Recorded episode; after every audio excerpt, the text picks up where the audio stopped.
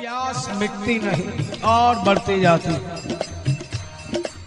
कहीं भी हो, मज़ा भी आ रहा है। पुकारने में और भी मज़ा, इंतज़ार में और भी मज़ा। ये वियोग क्या ये कोई बिछड़ने का नाम वियोग नहीं है। जैसे आसमान से कोई बूंद गिरी बरसात की, बिल्कुल दरिया के पास आ गई। अगला कदम दरिया में विलीन होना ही मानो एक सूद का सेंटीमीटर भी नहीं, एक मिलीमीटर का बस डिफरेंस है। अब बूंद के सामने सिवाय दरिया के और कुछ है ही नहीं। लेकिन फिर भी छटपटाहट है। अगले क्षण मिलना दरिया से ही है। लेकिन जो वो एक क्षण का जो विलंब है, ये विरह है। रस में जो विरह है, वो ये इसी बात का कि अगला कदम उसी के अंदर मिलन मिलन का ही है। इसका अतिरिक्त तो और कुछ है भी नहीं, लेकिन फिर भी प्यास है, पुकार है।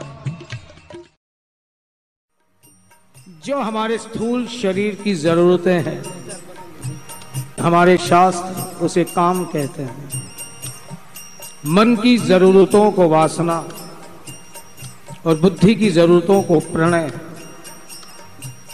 काम और वासना मिल जाते हैं तो स्नेह की उत्पत्ति होती है। कुछ हद तक ठीक है। चलो, स्नेह तो उत्पन्न हुआ। लेकिन जब काम, वासना और प्रणय, यानी तन, मन और धन, ये स्थूल शरीर, सूक्ष्म शरीर और कारण शरीर, जब तीनों एक जगह हो जाएँ, वहाँ से प्यार प्रारंभ होता है। ऐसा नहीं कि मन कहीं और जाए, बुद्धि कहीं और जाए। मन में भाव कुछ और हो, बुद्धि के विचार कुछ और हो। वहाँ प्यार नहीं हुआ करता। इन तीनों में से जो चीज़ें बताई गई है, स्थूल शरीर में कुछ है तो वो काम। मन में है तो वासना, और बुद्धि में, कारण शरीर में यदि कुछ है तो उसे प्रणय कहा जाता है। लेकिन जब तीनों चीज़ एक ही जगह हो, वहाँ से प्यार प्रारंभ होता है। इसलिए, जहाँ प्यार हो, प्रेम हो, मिलना और बिछोड़ना वही होता है। इससे जब आगे बढ़ते हैं तो भाव जगत प्रारंभ होता है। और जब उससे भी आगे लांग जाते हैं तो आत्मा का आत्मा से संबंध, उसका नाम भक्ति है। आत्मीय संबंधों का नाम भक्ति है, जहाँ केवल मिलन ही मिलन है, बिछोड़ा तो है ही नहीं। अगर बिछोड़ा है भी तो कैसा? वही बच्चे का माँ का गोद में होना, लेकिन पूरा ना समेट पाने पर वो जो मिलन की प्यास और है है उसी की गोद में उसका आनंद भी है और पूरा का पूरा समेट लूँ, इस बात की तड़प भी है। यही विरह है। वो अनंत है और हम अल्प हैं। चाहते हैं कि पूरा का पूरा समेट लें, पूरा आ नहीं पाता। है उसकी स्मृतियों में ही, उसके साथ मिलन ही है।